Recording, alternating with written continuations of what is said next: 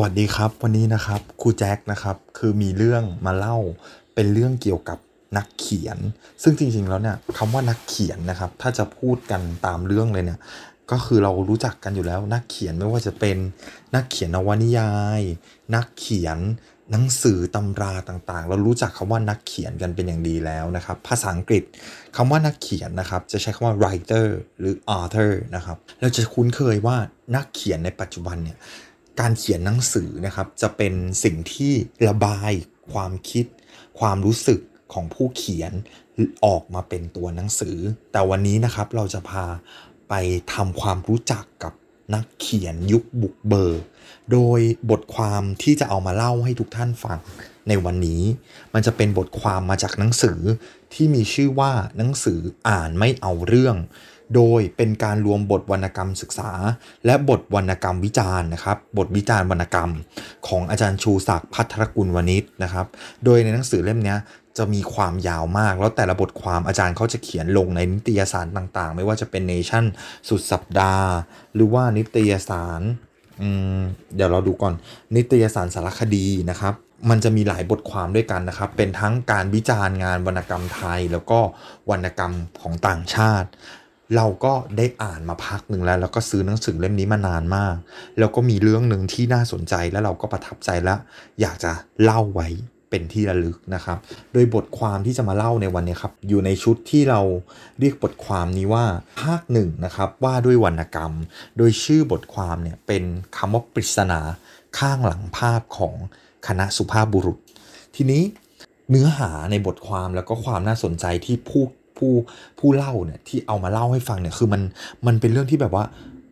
เขาจะเล่านะครับเกี่ยวกับนำภาพของคณะสุภาพบุรุษคณะสุภาพบุรุษคือใครคณะสุภาพบุรุษนะครับเป็นกลุ่มนักเขียนกลุ่มหนึ่งนะครับที่ก่อตั้งโดยกุหลาบสายประดิษฐ์ถ้าจะพูดในแง่คำว่ากุหลาบสายประดิษฐ์เนี่ยเราอาจจะไม่คุ้นเคยแต่ถ้าเราพูดว่าไหนใครเคยอ่านข้างหลังภาพนะครับหรือว่ารู้จักสีบุรพาก็จะอ๋อขึ้นมาทันทีเลยว่าสีบุรพาเนี่ยครับเป็นนักเขียนคนสำคัญในยุคบุกเบิกของวงการวรรณกรรมสมัยใหม่ของไทยโดยนวนิยายของเขานะครับจะเป็นที่รู้จักกันเป็นอย่างมากไม่ว่าจะเป็นเรื่องข้างหลังภาพนะครับโดยข้างหลังภาพก็จะมีหม่อมผู้หญิงตัวคุณหญิงกีรตินะครับแล้วก็กับที่เป็นความรักต่างชนชั้นเนาะหรือว่าเรื่องสงครามชีวิตเนี่ยครับแล้วก็เรื่องลูกผู้ชายซึ่งเป็นนวนิยายที่เป็นนวนิยายยุคใหม่ที่เกิดขึ้นในสังคมในสังคมไทยของเราโดยคณะสุภาพบุรุษนะครับเขาได้ก่อตั้งขึ้นมาโดยสีบุรพาโดยภาพที่เขาเอามาเล่าให้ฟังเนี่ยคือตอนแรกอะเราอ่านเราไม่ได้สนใจหรอกแต่ว่าพอเรามาดูปุ๊บมันเป็นภาพถ่ายรูปหมู่ของกลุ่มนักเขียนคณะสุภาพบุรุษโดยในภาพถ่ายรูปหมู่นั้นก็จะเป็นกลุ่มนักเขียนคนสำคัญในยุคยุคเก่าอะครับในยุคก่อนการเปลี่ยนแปลงการปกครองนะครับแล้วก็มีบทบาทสำคัญเป็นผู้บุกเบิกวงการนวนิยายเรื่องสั้นของสังคมไทยเรานะครับไม่ว่าจะเป็นเดี๋ยวเราจะยกตัวอย่างชื่อให้ฟังของคณะสุภาพบุรุษนะครับก็คืออบชัยวสุนะครับหรือฮิวแมลิสอันนี้เราน่าจะคุ้นเคยชื่อกันดีอ่าโชติแพร่พันธุ์หรือว่ายาขอบนะครับยาขอบก็แต่งเรื่องผู้ชนะสิบทิศนะครับที่เรารู้จักกันเนาะหรือว่าเป็นนี่คนนี้เราน่าจะรู้จักกันก็คือครูมาลัยชูพินิจนะครับครูมาลัยชูพินิจก็เป็นหนึ่งในนักเขียนสุภาพบุรุษนะครับทีเนี้ยเขาก็จะนัดกันไปถ่ายรูปอยู่หน้าศาลยุติธรรมโดยการถ่ายรูปหมู่ของเขานะครับเป็นภาพที่ทุกคนนะครับยืนตรงเนาะแล้วก็ใส่เสื้อราชประแตนนะครับซึ่งเราก็ได้เอาภาพขึ้นให้ดูแล้วเป็นการใส่เสื้อราชประแตนติดกระดุมห้าเมตรซึ่งเสื้อราชประแตนนะครับเป็นการใส่ชุดของข้าราชการนะครับซึ่งมีมาตั้งแต่ในสมัยรัชกาลที่ห้าแล้วนะครับแสดงถึงความเป็นทางการแล้วก็ใส่ผ้าโจงกระเบนนะครับเป็นการใส่ผ้านุ่งนะครับติดกระดุมห้าเมตรสวมรองเท้าคัชชูสวมถุงเท้าขาวยาวถึงน่องยืนเรียงกันเป็นระเบียบอยู่หน้าศาลยุติธรรมทีนี้นะครับพอเราได้สังเกตเห็นภาพการถ่ายรูปหมู่แล้วเนี่ยคือจริงๆแล้วมันก็ถ้ามองเป็นภาพภาพหนึ่งอ่ะเขาก็อาจจะไม่ได้ใส่ใจอะไรเนาะแต่ถ้าเรามองว่าภาพเนี้ยมันให้ความหมายกับวงการวรรณกรรมอย่างไรมันจะทำให้เราค้นพบว่าเฮ้ยจริงๆแล้วมันมีเรื่องเยอะมากเลยนะที่น่าสนใจอ่ะเดี๋ยวเราจะลองเล่าให้ทุกท่านฟังนะครับโดยเรื่องเขาเนี่ย ในบทความบทความเนี่ยครับที่ประทับใจนะครับเขาจะเล่าว่าจริงๆแล้วเนี่ยการถ่ายรูปหมู่เนี่ยมันเป็นการสร้างสัญลักษณ์นะครับการแสดงอำนาจเชิงสัญญาของกลุ่มนักเขียนซึ่งในในอดีตนะครับเราจะไม่ได้ให้ความสำคัญกับตัวผู้แต่งงานวรรณกรรมสักเท่าไหร่ในยุคสังคมที่เป็นสังคมที่ยังไม่ได้เกิดการเปลี่ยนแปลงการปกครองนะครับคนที่เวลาเราแต่งหนังสือออกมาเรื่องใดเรื่องหนึ่งนะครับหนังสือที่แต่งออกมาครับมันจะเน้นไปที่ตัวบทแล้วก็ตัวงานวรรณกรรมคือเน้นไปที่ตัวบทมากกว่าจะมาดูว่าใครเป็นคนแต่งโดยกวีในอดีตหรือว่าผู้แต่งหนังสือในอดีตนะครับจะได้รับการอุปถัมภ์ไม่ว่าโดยพระมหากษัตริย์ยกตัวอย่างเช่นอย่างกวีอย่างสุนทรภู่ไงครับสุนทรภู่นะครับก็เป็นกวีที่มีมาที่มีความเฟื่องฟูในสมัยการที่สองใช่ไหมครับแล้วสุนทรภู่ก็แต่งวรรณคดีออกมาหลายเรื่องไม่ว่าจะเป็นพระอภัยมณีหรือว่ารามเกียรติ์ขุนช้างขุนแผนบางตอนนะครับสุนทรภู่ก็ได้แต่งออกมานะครับโดยไองานวรรณกรรมพวกนี้จะได้รับการสนับสนุนโดยพระมหากษัตริย์เป็นส่วนใหญ่พระมหากษัตริย์ก็จะเข้ามามีบทบาทในการสนับสนุนหรือว่าการแต่งวรรณกรรมเรื่องใดเรื่องหนึ่งส่วนใหญ่เราก็จะแต่งหนังสือขึ้นเพื่อให้ทุกคนนะครับเข้าใจว่าอ่าเป็นการสนองต่อประโยชน์ไม่ว่าจะเป็นประเพณีหรือว่าวัฒนธรรมใดอย่างใดอย่างหนึ่งเท่านั้นไม่ได้มาโฟกัสว่าใครเป็นผู้แต่งดังนั้นพอเราไปสืบค้นประวัติว่าเฮ้ยวรรณคดีเรื่องนี้ใครเป็นผู้แต่งหลายเรื่องเราอาจจะไม่ปรากฏชื่อผู้แต่งนั่นหมายความว่าในอดีตในโลกเก่านะครับเขาให้ความสำคัญกับตัวบทมากกว่าผู้แต่งแต่พอมาในยุคใหม่นะครับมันเกิดการอธิบายแล้วก็เกิดการสร้างอัตลักษณ์ของกลุ่มนักเขียนแล้วก็ให้ความสำคัญกับผู้แต่งมากยิ่งขึ้นโดยในในหนังสือนะครับเขาได้วิจารณ์ว่าจริงๆแล้วการไปถ่ายรูปของคณะสุภาพบุรุษนะครับการใส่เสื้อราชปแตนแล้วก็การใส่ผ้าโจงแล้วก็แต่งตัวให้ดูโมเดิร์นดูเก๋ไก๋ในสมัยนั้นเนี่ยมันเป็นการสร้างสัญญาให้กับชนชั้นกระดุมพีก็คือชนชั้นล่างครับที่พยายามก้าวขึ้นไปสู่ชนชั้นนำคือเป็นชนชั้นกลุ่มใหม่ในสังคมเป็นการต่อรองเป็นการช่วงชิงพื้นที่ทางอำนาจนะครับอย่างใดอย่างหนึ่งว่าเฮ้ยจริงๆแล้วกลุ่มนักเขียนพวกนี้ก็สามารถสร้างเป็นอาชีพได้อันนี้เราเราพูดให้ฟังง่ายๆเลยสร้างเป็นอาชีพได้สร้างเป็นแบบว่ากลุ่มก้อนได้เพราะว่าจริงๆแล้วเนี่ยในอดีตนะครับพอเราไปศึกษาจริงๆแล้วเนี่ยการแต่งหนังสือในอดีตเนี่ยมันไม่ได้มีรายได้เข้ามาส่วนใหญ่การเขียนหนังสือจะเป็นการเขียนขึ้นเพื่อว่าให้ตัวเองเนี่ยอ่าสำเริงอารมณ์แล้วก็เขียนออกมาว่าเฮ้ยฉันเข้าใจแบบนี้นะฉันก็เลยใส่เรื่องราวต่างๆออกมาแล้วก็เหมือนแต่งเล่นกันเปล่าๆบางทีนะครับเท่าที่ผมเคยฟังในสารคดีมาเนี่ยเขาจะบอกว่าการเขียนหนังสือเนี่ยเราจะเขียนเรื่องอ่ะส่งไปให้เขาแล้วก็ขอให้ได้ตีพิมพ์ในนิตยสารแล้วเราก็จะได้อ่านนิตยสารฟรีจริงๆแล้วมันไม่ได้สามารถสร้างรายได้นะครับจนกระทั่งศรีบูรพาหรือกุหลาบสายประดิษฐ์เนี่ยเขาตั้งนิตยสารขึ้นมาฉบับหนึ่งชื่อว่านิตยสารสุภาพบุรุษแล้วพอออกมาก็ขายดีมากๆนะครับโดยเขาได้เขียนไว้ในนิตยสารฉบับปฐมฤกษ์ว่าการประพันธ์ของเราชาวเราทุกวันนี้เป็นเล่นเสียตั้ง เก้าสิบเปอร์เซ็นต์ ก็คือแต่งเล่นนะครับ เก้าสิบเปอร์เซ็นต์ ที่จัดว่าเป็นงานเห็นจะได้สัก สิบเปอร์เซ็นต์ ดอกกระมังบัดนี้จึงควรเป็นเวลาที่เราจะช่วยกันเปลี่ยนโฉมหน้าการประพันธ์ให้หันจากเล่นมาเป็นงานอีกสักอย่างหนึ่งนั่นหมายความว่าคือมันหมายความว่าเฮ้ยถ้าเราเอางานเขียนที่เราเขียนกันเล่นๆน่ะมารวมกันเป็นงานที่สามารถเผยแพร่ได้มันก็จะน่าจะช่วยสร้างให้เกิดงานประพันธ์ที่สำคัญแล้วสามารถสร้างรายได้ให้กับกลุ่มนักเขียนมากยิ่งขึ้นนะครับแล้วทีเนี้ยพอเขาอธิบายอ่ะเขาก็อธิบายถึงการช่วงชิงพื้นที่ทางอำนาจระหว่างชนชั้นศักดินาแล้วก็ชนชั้นกระดุมพีกลุ่มใหม่โดยเขาก็จะอธิบายให้เราฟังว่าจริงๆแล้วเนี่ยมันคือการเปลี่ยนแปลงจากระบบศักดินาเข้าสู่ระบบทุนนิยมพอมีทุนนิยมนะครับพอทุนนิยมก็คือระบบทุนนิยมก็คืออ่าคนหาเงินมากขึ้นเราไม่ได้แบบว่าวัดกันที่ ชื่อเสียงศักดิ์ศรีแล้วก็ฐานันดรมากเกินไปแต่ว่าพอทุนนิยมเข้ามามันทำให้เศรษฐกิจเนี่ยเปลี่ยนไปมีเสรีภาพมากขึ้นเนาะในสังคมอย่างยกตัวอย่างเช่นในสมัยการที่สี่เนี่ยพอหลังจากทำสนธิสัญญาบอริงเรามีเศรษฐกิจที่มีการเปลี่ยนแปลงมีการตั้งโรงงานอุตสาหกรรมนะครับมีการเปลี่ยนแปลงของสังคมมากขึ้นมันก็จะมีพื้นที่เปิดกว้างมากขึ้นแล้วพอ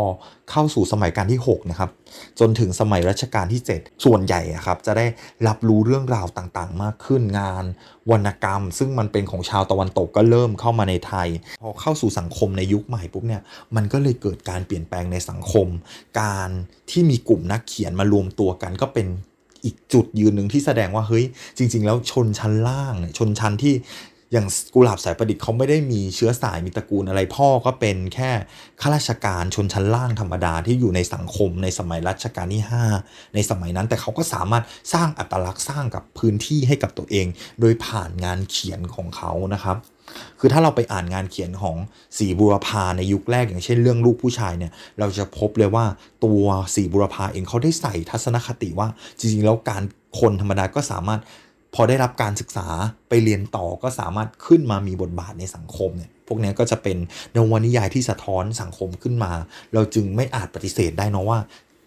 ตัวนวนิยายเรื่องเดียวเนี่ยมันไม่มันก็จะสามารถบอกเล่าเรื่องราวได้อีกหลายอย่างครับก็คือสามารถบอกได้ว่าเฮ้ยจริงๆแล้วมันสามารถสะท้อนสังคมดังนั้นนวนิยายในยุคเก่าถ้าเราลองไปอ่านอ่ะเสน่ห์ของเขาก็คือมันเป็นนวนิยายที่สามารถสะท้อนสังคมได้นั่นเองนะครับ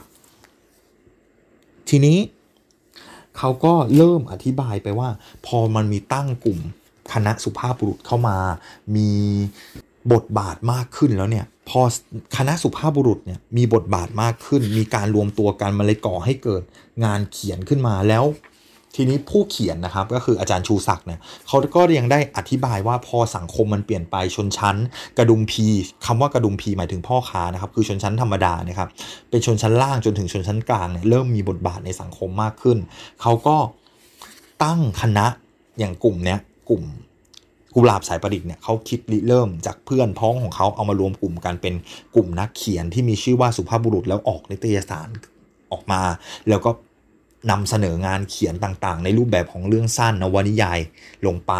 นะครับทีนี้คำว่าสุภาพบุรุษคืออะไร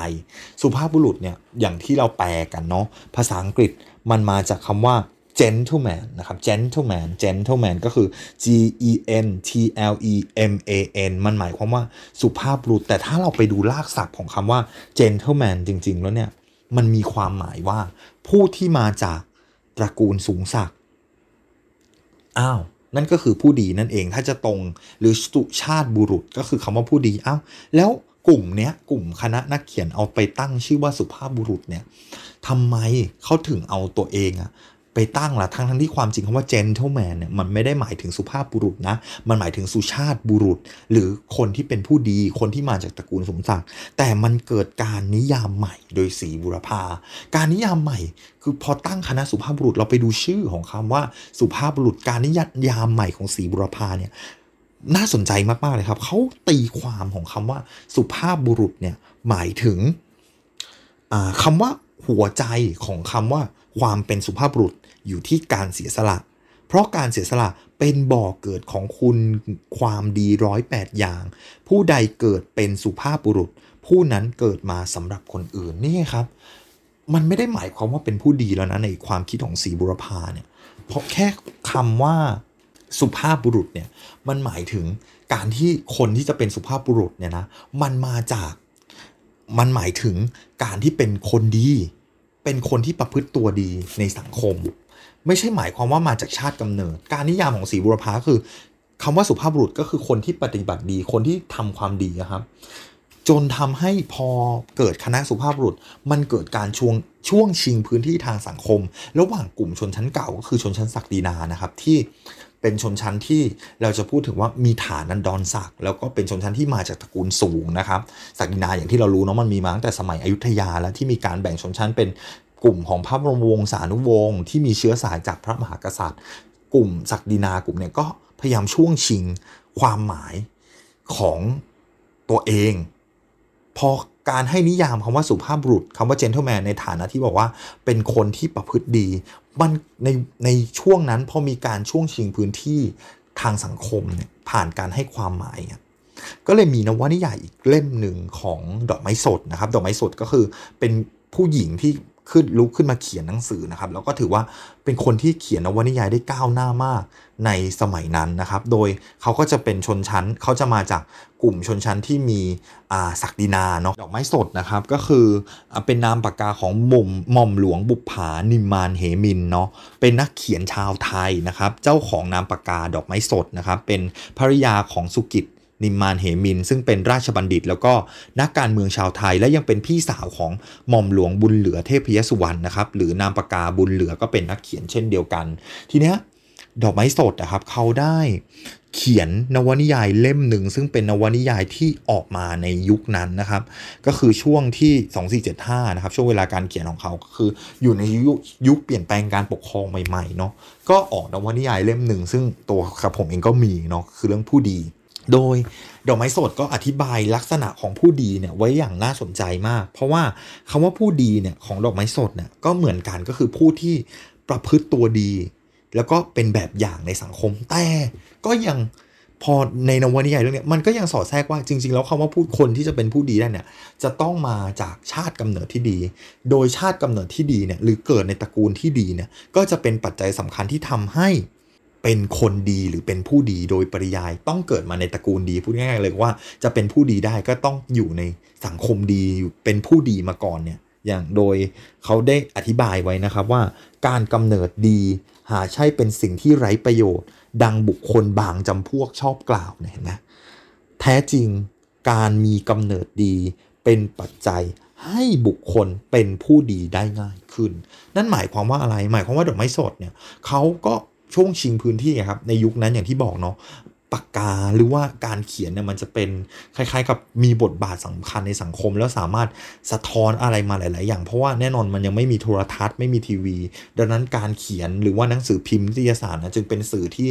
คนที่อ่านหนังสือออกสามารถเข้าถึงได้และทำให้เข้าใจความเป็นไปในบริบทสังคมในสมัยนั้นดังนั้นพอนวนิยายของคำว่าผู้ดีออกมาเนี่ยมันก็ยังเป็นการช่วงชิงพื้นที่ว่าฉันเนี่ยอยู่เนี่ยจริงๆแล้วเนี่ยการจะเป็นผู้ดีหรือเป็นอะไรก็ตามเนี่ยจะเป็นคนดีอ่ะถ้าเกิดอยู่ในตระกูลดีอ่ะ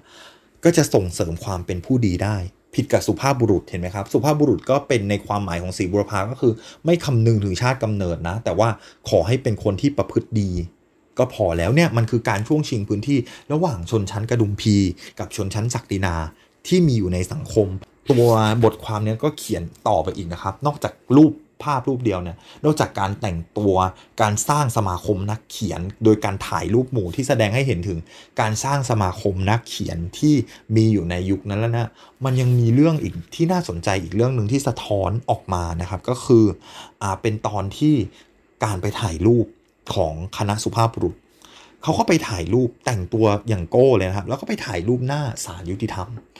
เมื่อไปถ่ายรูปหน้าศาลยุติธรรมแล้วเกิดอะไรขึ้นมันก็เป็นการสื่อว่าการถ่ายรูปหน้าศาลยุติธรรมไม่ได้ถ่ายที่วัดไม่ได้ถ่ายที่วังอะไรใดทั้งสิ้นมันหมายถึงการอาจจะสื่อให้เห็นว่าเนี่ยสังคมอ่ะมันต้องเกิดความเท่าเทียมขึ้นแล้วนะมันเกิดความเท่าเทียมขึ้นในสังคมแล้วเนี่ยมันคือการรูปภาพภาพหนึ่งที่สื่อความหมายออกไปได้หลายอย่างนะครับอันนี้ก็คือความน่าสนใจ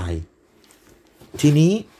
พอมันมีการรวบรวมกลุ่มนักเขียนคณะสุภาพบุรุษแล้วเนี่ยมันก็จะเป็นเขาก็ในในในนิตยในบทความเนี่ยเขาบอกว่าคณะสุภาพบุรุษเนี่ยเหมือนกับภาพแทนสถาบันวรรณกรรมที่มีคติความเชื่อเรื่องนักเขียนวรรณกรรมและการประพันธ์แบบชนชั้นกระดุมพี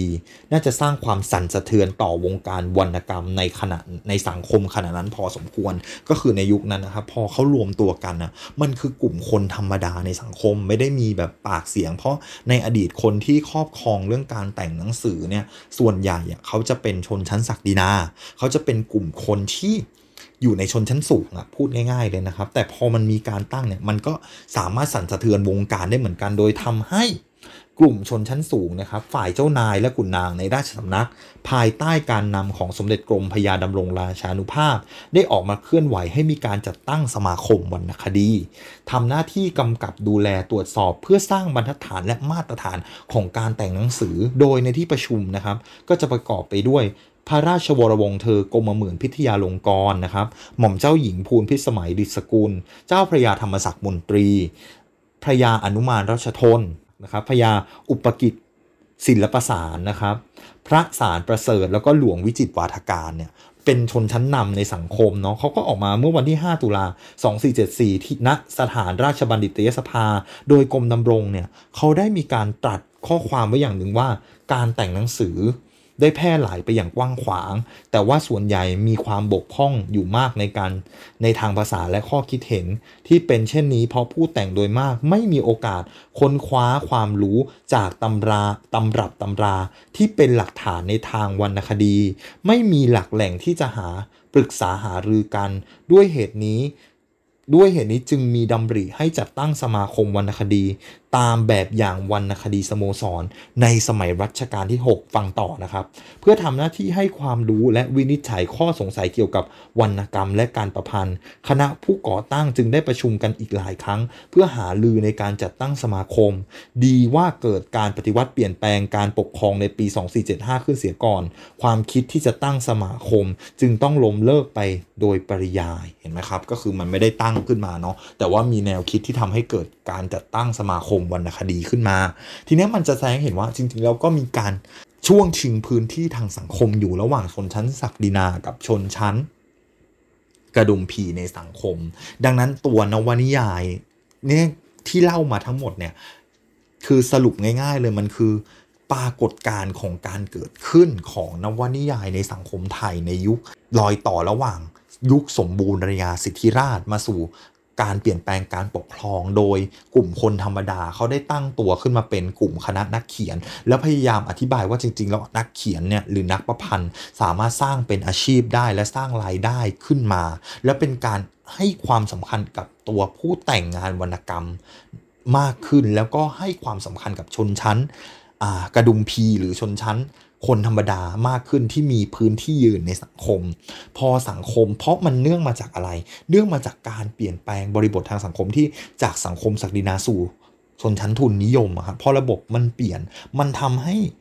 เกิดการเปลี่ยนแปลงทางสังคมอย่างบอกอย่างที่บอกนะครับการปกครองเศรษฐกิจสังคมมันแยกกันไม่ออกทั้งสามตัวนี้มันมีความสัมพันธ์กันอันนี้ก็เป็นอีกรูปแบบนึงที่สะท้อนออกมาผ่านงานเขียนผ่านกลุ่มคณะนักเขียนที่มีชื่อว่าสุภาพบุรุษเรื่องที่เล่าในวันนี้บางคนอาจจะสงสัยไม่ได้สนใจเนาะแต่ว่า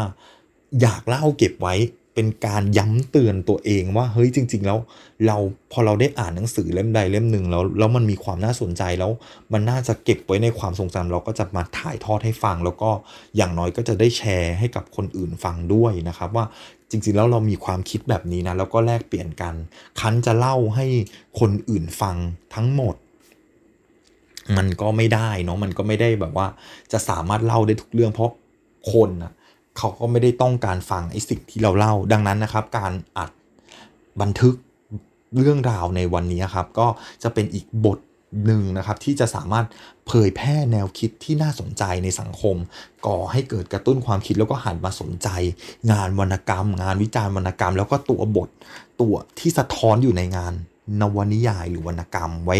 ครั้งหน้านะครับก็จะถ้าเกิดสะดุดใจหรือว่าสงสัยเรื่องอะไรหรือว่าเรื่องอะไรที่มีความน่าสนใจก็จะมาเล่าให้ทุกท่านฟังอีกครั้งนะครับดังนั้นนะครับฝากทุกคนติดตามนะครับแล้วก็หวังว่าเรื่องที่เล่าในวันนี้จะเข้าใจเนาะแล้วก็เป็นประโยชน์กับทุกคนฝากติดตาม